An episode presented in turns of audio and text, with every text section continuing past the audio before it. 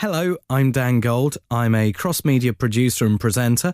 I've made local, national and international content, and I've decided to put some of the interviews and pieces that I've worked on on Audioboo because it's one of those classic things. Once they're done with, they've kind of gone. But I'm proud of them. Here I'm going to start with one of the most interesting people that I've ever had the pleasure to encounter. His name's Neil Rhodes, and he's a prolific fundraiser for charity. And he went and did something that little bit different to raise some money for other people. Hi, Dan. Um, I'm currently uh, a little bit cold because I'm uh, stood on an ice fjord uh, at Longyearbyen on the island of Spitsbergen in the Arctic Circle, just having returned from the uh, North Pole.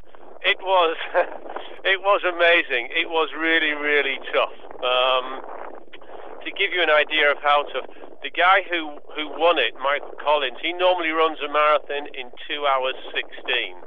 He actually won this marathon in four hours thirty.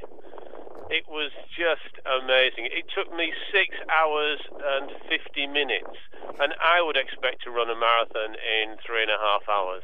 So just to explain to people, you've just done a marathon round the top of the planet. Yes, that's it, yes.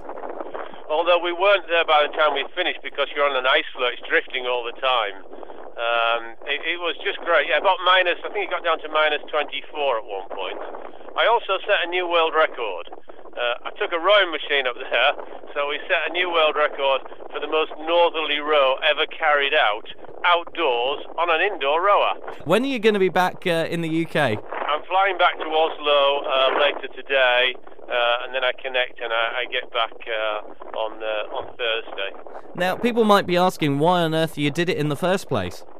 Well, I originally did it to raise money for charity, and that was last year. I raised money for uh, charity, um, and it got cancelled last year, so we're, we were doing it again this year. Well, Neil, who sounds a little bit chilly, I'd say go inside, get out that breeze, uh, and, uh, well, we welcome you back to the U K very soon.